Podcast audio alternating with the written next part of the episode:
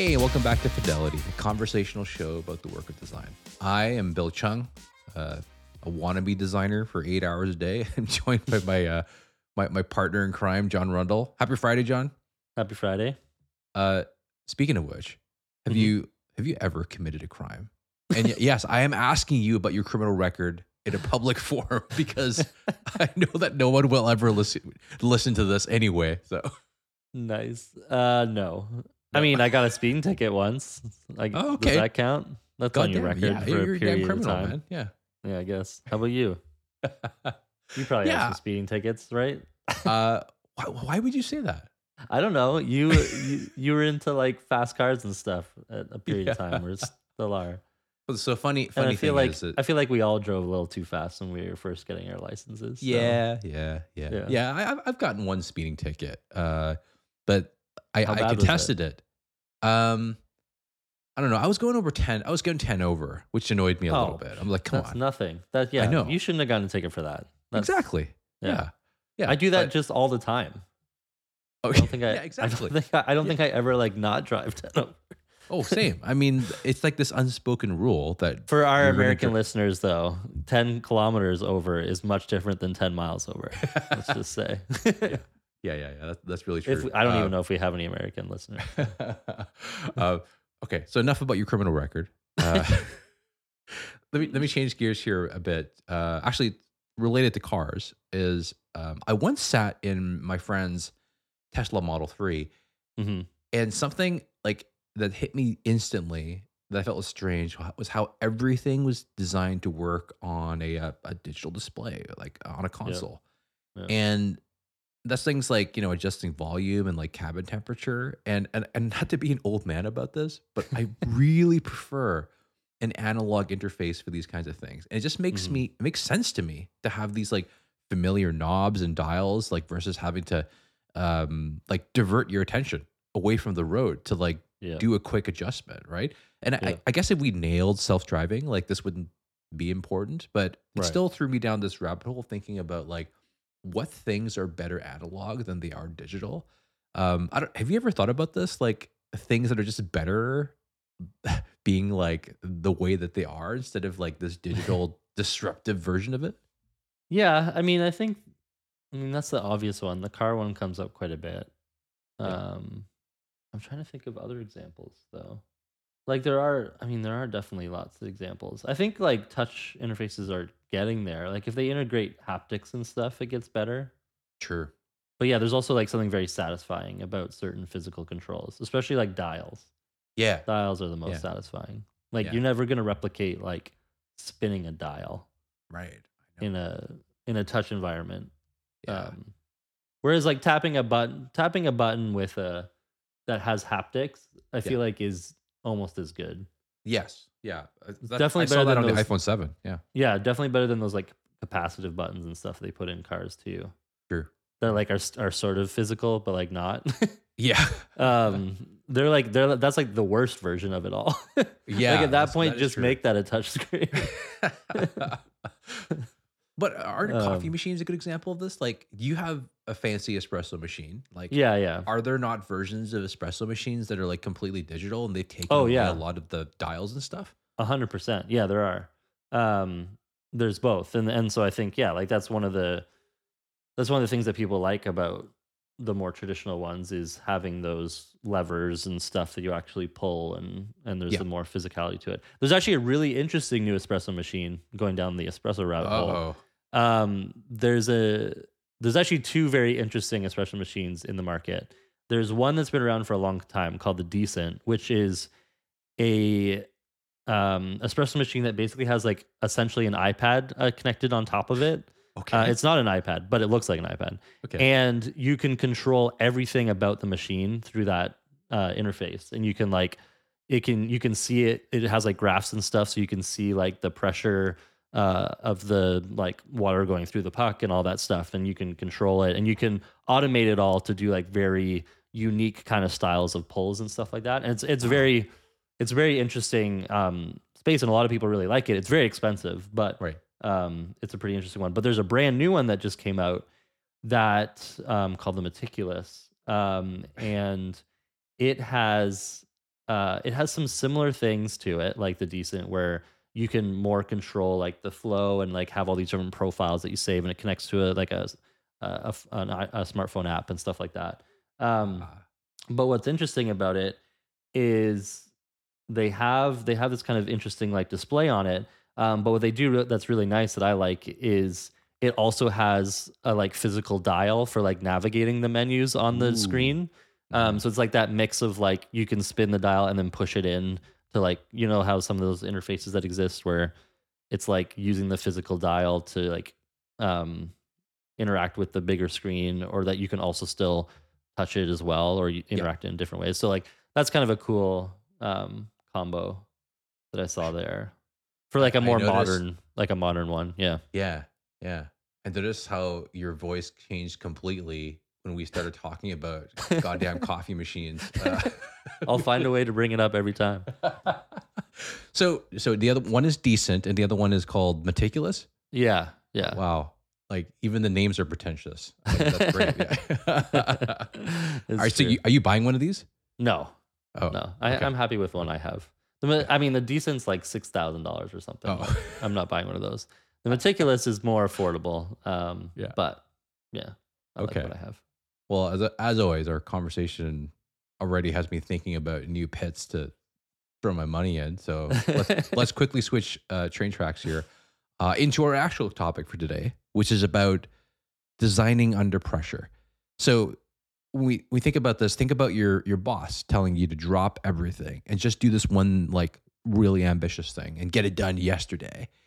And I thought about I thought we should talk about how that feels and maybe how you and I have designed under pressure and how we might do it better next time because I think it's it's it's difficult to be like super meta when you're in that situation where you've only got to get this one thing done Mhm. and it can be really uh, uh, intense, yes, but also like very a very focused uh, period of time, right?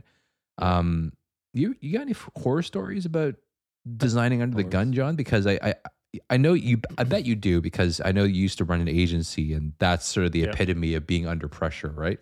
Yeah, I mean, even before having my own, I also worked at a web agency, and Mhm. I remember many days where, like, I'd finish up lunch, and then it would be like having to have a mock up out to a client by end of day, and I hadn't even started it yet. so it's like you got I don't know four or five hours uh, max, not even three four, Oh, uh, to like put together a whole homepage design. Uh, yeah, yeah. that's uh, not fun. Not fun. so like thinking back on that um, Yeah.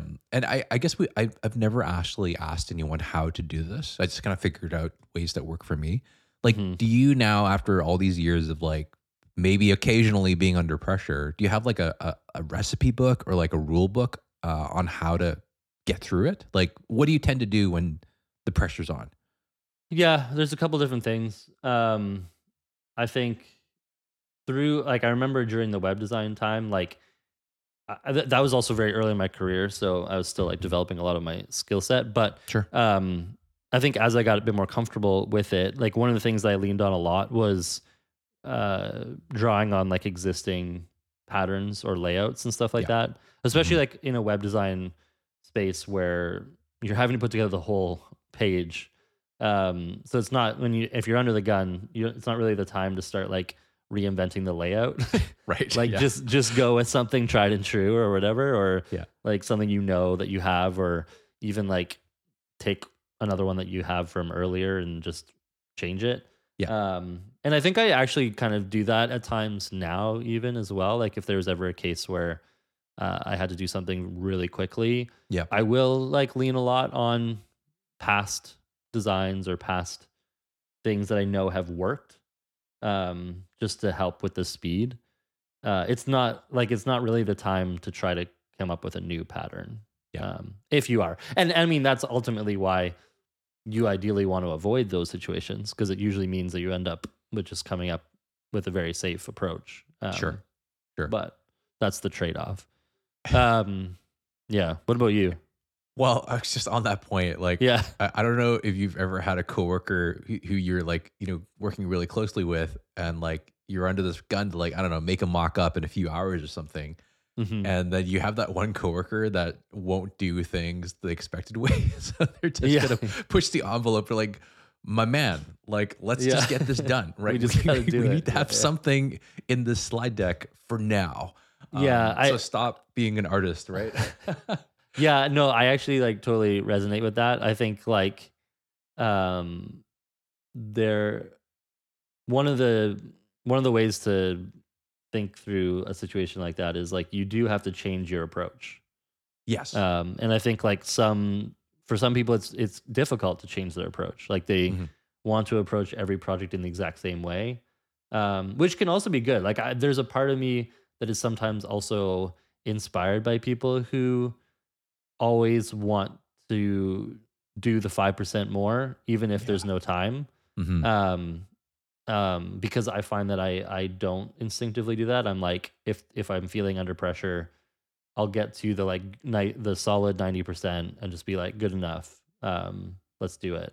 Yeah. and then i i have worked with people who are like no i'm still gonna i still want to get that extra 10% i still want to go further.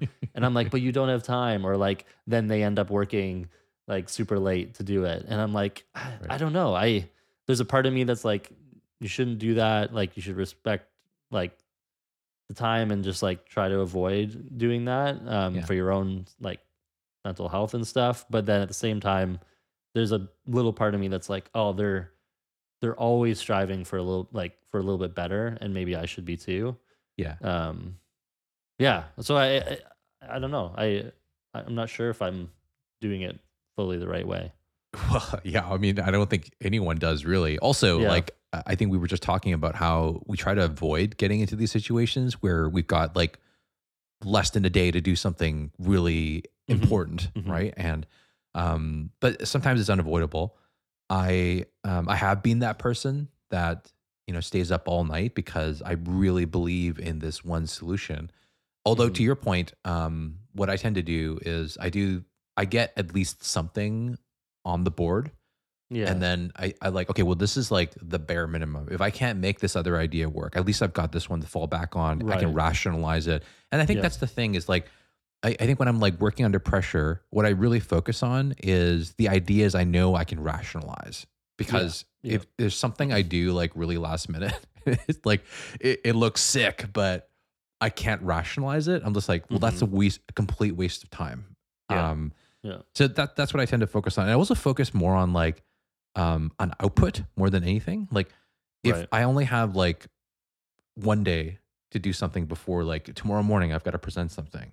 I, I really front load all that output as, as much as possible. And I yeah um so the way I will do this is and you can tell me if this is like rude, but I cancel all my meetings. Like I oh just yeah yeah everything that's occurring, I'm just like, sorry, I'm just Yep. gonna nuke all that. I'm gonna build this Yep. time for myself because yeah you actually you're a lot better at that at this than I am. You you can switch gears really quickly. I can't. Like I I need to look at something for like three hours for for me to make significant progress. And if I only have like 30 minutes here and 20 minutes there, I, I'm, I'm Yeah. gonna get nothing done. Uh, I, I have no idea how you you can do that though. Like that's it's incredible.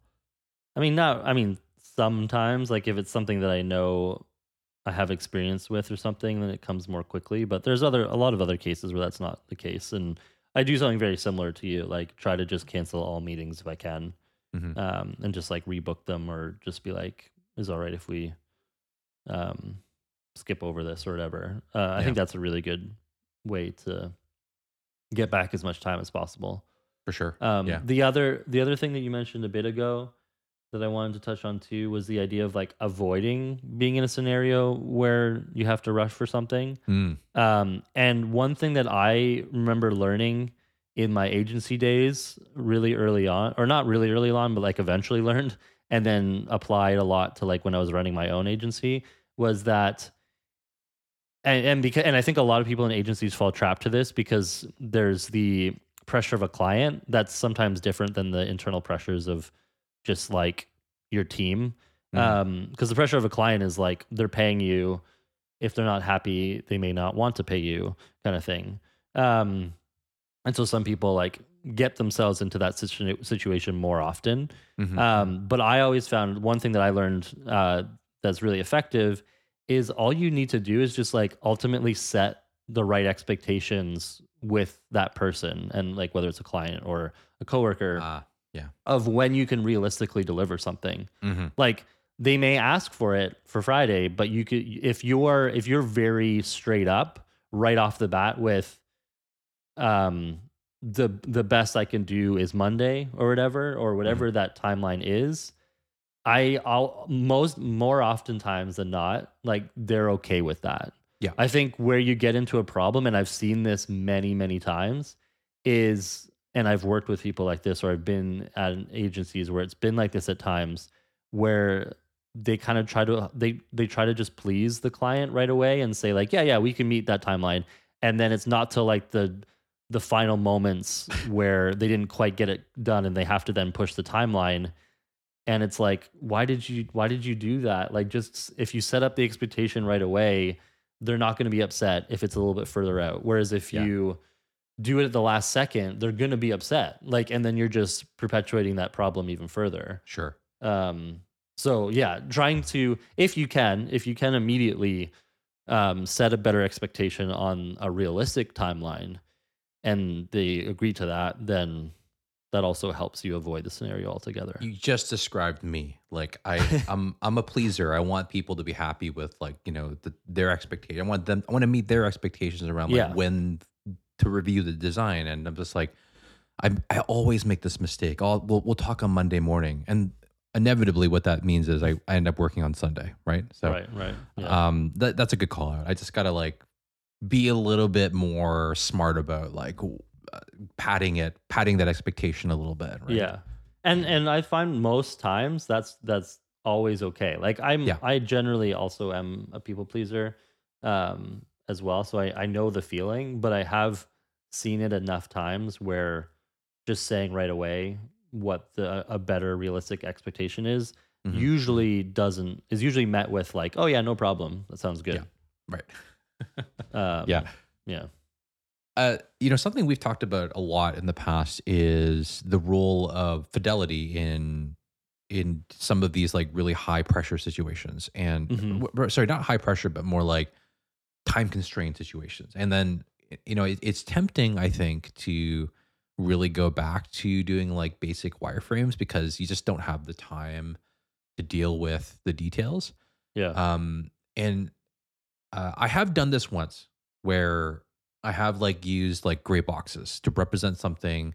It's early in the morning on like uh, on a Monday. The mock-up is due on Wednesday. I've got Tuesday to to kind of work it out. So I use Monday to like nail like the broad strokes of something, and it, it's tempting to continue to do that because it did work that one time. It did work really quickly for me to use like a bunch of gray boxes to get there. Um, and what I'm talking about is is getting as much of the cross-functional decisions made early so that Yeah. I can spend more time sort of making it look real. And I, I'm I'm tempted to to say that that's a good way to do it, but it could have easily gone the other way, where I Mhm. show up on Wednesday after spending a lot of time on it, and it looks completely different from the the, the gray boxes. So I got lucky the one time where my boxes sort of lined up with how we were thinking about a flow Yeah. but that may also have gone completely the wrong way. So I, I don't know if you have thoughts here on like time constraints and like the fidelity we should work at um, when we have li- limited time.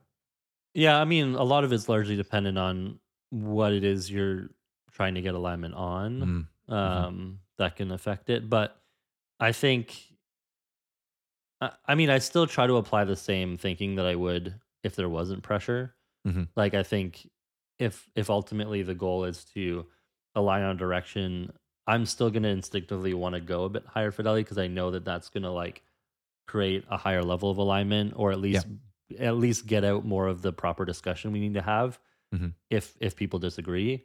And um that can be beneficial um at any stage. So if that makes sense like i'll still do that. Um i think the thing that i will try to do is work backwards from the story that i need to tell with the thing. Mm, um right? Like i i think some people get caught up with um wanting to to visualize all of the pieces that they're trying to align on. Right. But I think if you're if you're short for time, one like way to work around that is to look at the actual problem that you're trying to solve or the solution you're trying to present and just pull out like the high level uh, story about it and like what Yeah. do you need to actually support that story um, and you might not See. need everything you might only need like two parts of it and then or maybe like you have you need just one part of it to be very fleshed out and then the other parts can be more wireframey Right, um, right, right. because they're the they're like the more obvious or like less likely to need um more iteration um, Yeah. or there's like a higher level of confidence with other pieces and you just need them there to support the the the picture you're trying to to show um but that you put your effort into like the one thing that you know is still the more unknown or the lower confidence piece I think I know what you're Um, saying. Yeah. So yeah. like if I could just like kind of dig into concretely what this could be. So let's say for example, we're designing a net new screen and conceivably there might be like five or six different states that you would have to deal with on the screen. yeah You might decide that for the purpose of a presentation or like moving the the project forward, you really just need to design for that ideal user situation and then Yeah. maybe just have a few bullet points about like okay well in this empty state we'll do this and then in Yeah, an error state yeah. we'll do this and not have to actually like spend hours on every single state is that sort of like Yeah. what you're you're saying Yeah, hundred percent that. Or Okay. and like another example of this could be maybe you're I'm thinking about like a mobile screen, uh, and one aspect of it is like being able to share or something. So when you show the share sheet, you just like drop in a screenshot from your phone of Yeah, a share yeah. sheet, and you don't worry about mocking that up because you're like, we know what this part of it's going to kind of be. Um, Mhm. where, but then you can spend your time on the other pieces instead.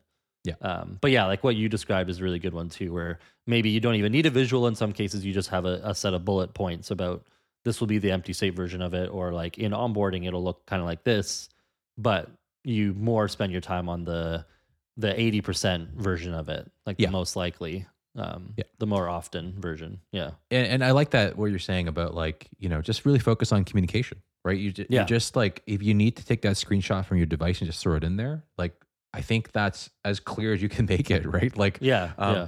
although although like there's a part of me that's like, hmm, actually I could mock that up pretty quick if there wasn't an existing. I'm sure like Oh yeah, Uh, and I mean, I would ultimately do that. Like I, I usually very dislike having screenshots anywhere in my mocks. Like Right. even like I know lots of people rely on like taking a quick screenshot of the existing screen and then like mocking up over it. Yeah. Um, I personally dislike doing that. I, I'll I'll like recreate it in real Yeah. UI. I know you Um, will. But I I think it's more so when we're in the if you're in a time constraint.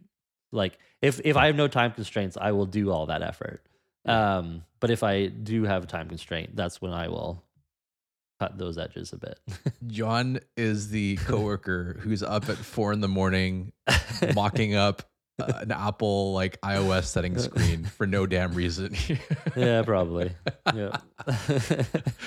so do you do you this is coming from the guy who, who names all his layers. Do you name do you rename the screenshot in Figma like in the layers? Yes. Like do, you- Yeah. do you Oh, yeah. yeah, I do. Uh, what a nerd. Oh my god. Yeah, total nerd. you can't just leave it as screenshot. You, you've got to No. name it something. No Oh. man, can't do that. um, so I um I, I just thinking about this entire topic of designing under pressure. I um I realized that the one there's one rule that I have that sort of permeates across like whatever situation, Mhm. which is when you have a meeting, don't show up empty handed. And Mm. I, I I try to avoid this whenever possible because I think honestly most meetings that you have, if you're new to the industry, most meetings suck. Like there's no one really who's taking the time to like structure it out, have a really good agenda. When you do have those meetings that are really well structured, you'll know. Like it'll just flow. yeah, And I think that like one benefit uh, around being a designer is that you're really good at visualizing something, and that is that could be the focal point of a discussion. And I think like if you're under the gun, every cross-functional meeting that you have is important. So I try to really make sure I extract the most value out of these these moments because you need to get that feedback. And if you're Yeah. going to spend any time in like the one day you have to do something, meeting with other people, use it for feedback um, and moving that discussion forward, and also just general alignment. So I, I'm a big fan of like, yes, meet, but make sure you bring artifacts that help you move that meeting forward. Just have a focal Yeah. point. Otherwise, you're just like sitting there on Zoom looking at each other, wondering what the hell to talk about, right? So yeah yeah and and i think another additional bonus tip to that is whenever you can the thing that you bring like bring it as a prototype. Um yes, like even like and especially just like i mean just lean on figma click through prototypes right? Like it doesn't need to be fancy.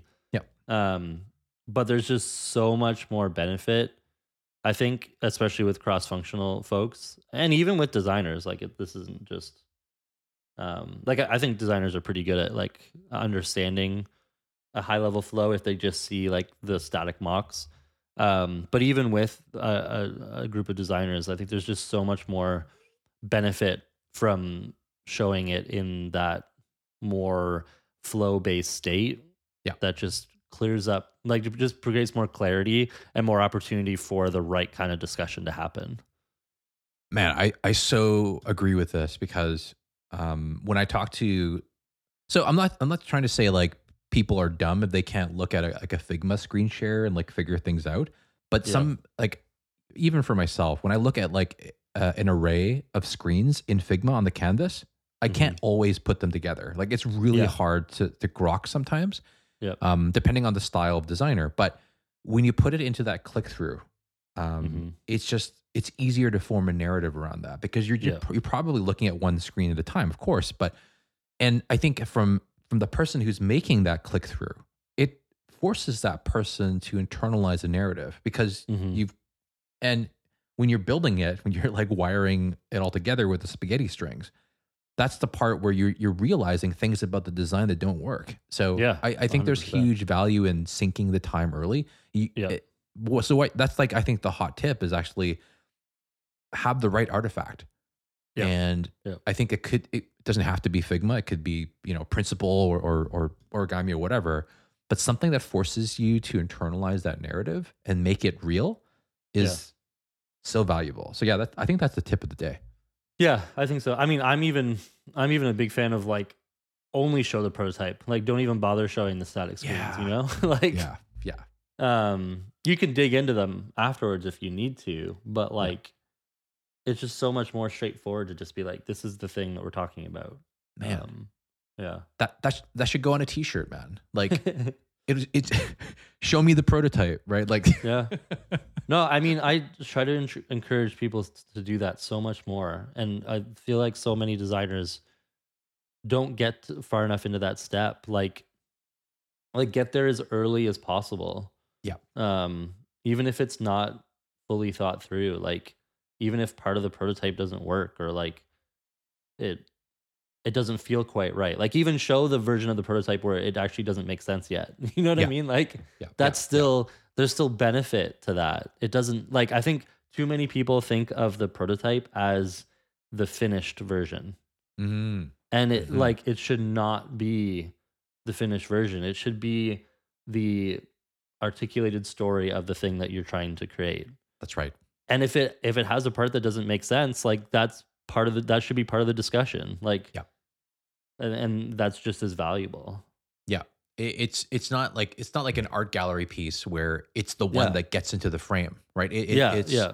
It's just one of many stabs at communicating the design. And Yeah, I think people think of it like closer to the like if you're thinking about the design like the product uh process or like timeline. It's like early research, like thinking, gathering, understanding the problem, and then like so if we're thinking about a spectrum, like you start kind of there, then you then you move into like starting to mock it up, design it, then you get to like prototyping, then you get to like actually building the the thing and shipping it, right? Like if we're right. very simply the whole spectrum.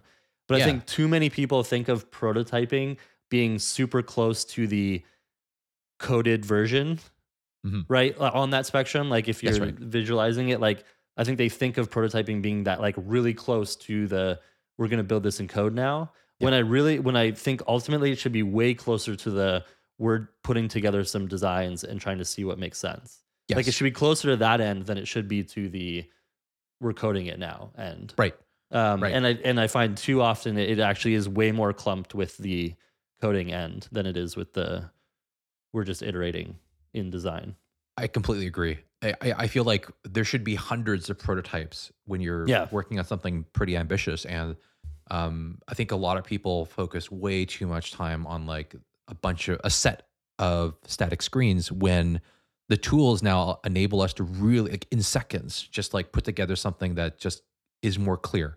And Yeah. I think that clarity is is worth the extra time. And it's not, I don't think of it as extra time. Like I, I think of going into origami and building a really powerful prototype as extra time. That that's Yeah. true. But Yeah. like if I just need to do something in Figma, that's literally five seconds, right? Yeah. So it's just do it's that. so right? fast. Yeah. I uh um I current I was just looking at my desktop. I currently have 80 origami prototypes on my desktop. 80. I, I'm shocked that you leave them on your desktop, man. I like I try to move them whenever I Yeah. can, but these are from the last like 5 months. Um uh, the rest are all in a fol- like other folders. yeah, yeah. I, I've I've recently started doing the, uh, some organization about that. I, I actually keep it in a That's Git smart. repo, so I find that oh, that nice. really helpful. And I just like whenever I like, I, I basically find these patterns that work work really well. I'm like instead of having to recreate the patches all the time, I just put, put it into a repo, and I find that pretty Yeah. helpful. Yeah. Love that. I'm way more Mm. organized than me. Wow, this is a that's a that's a first. I, this, that's a a switch around there. I don't know if I should be insulted by by that remark. I mean, that's Well, so you were surprised just- that I'm you were just- organized. You were just criticizing me for naming my layers, so I had to I had to switch it around there. um, so so today we've heard some like uh, I think some interesting um, stories around designing under pressure, and I think most importantly, some uh, just in the last five minutes around s- some tactics around how to perform your best in these situations. And but we want to hear from you. So like, what have you found effective in working under the gun that that we haven't talked about? Uh, share them with us on on Twitter or posts. But in the meantime, let's get back to work, Jon. Have a great weekend, Yeah. man. Yeah, you too. See you, dude. Bye. The Fidelity Podcast is hosted and produced by Jon Rundle and Bill Chung. Visual brand design by Amy Deborah.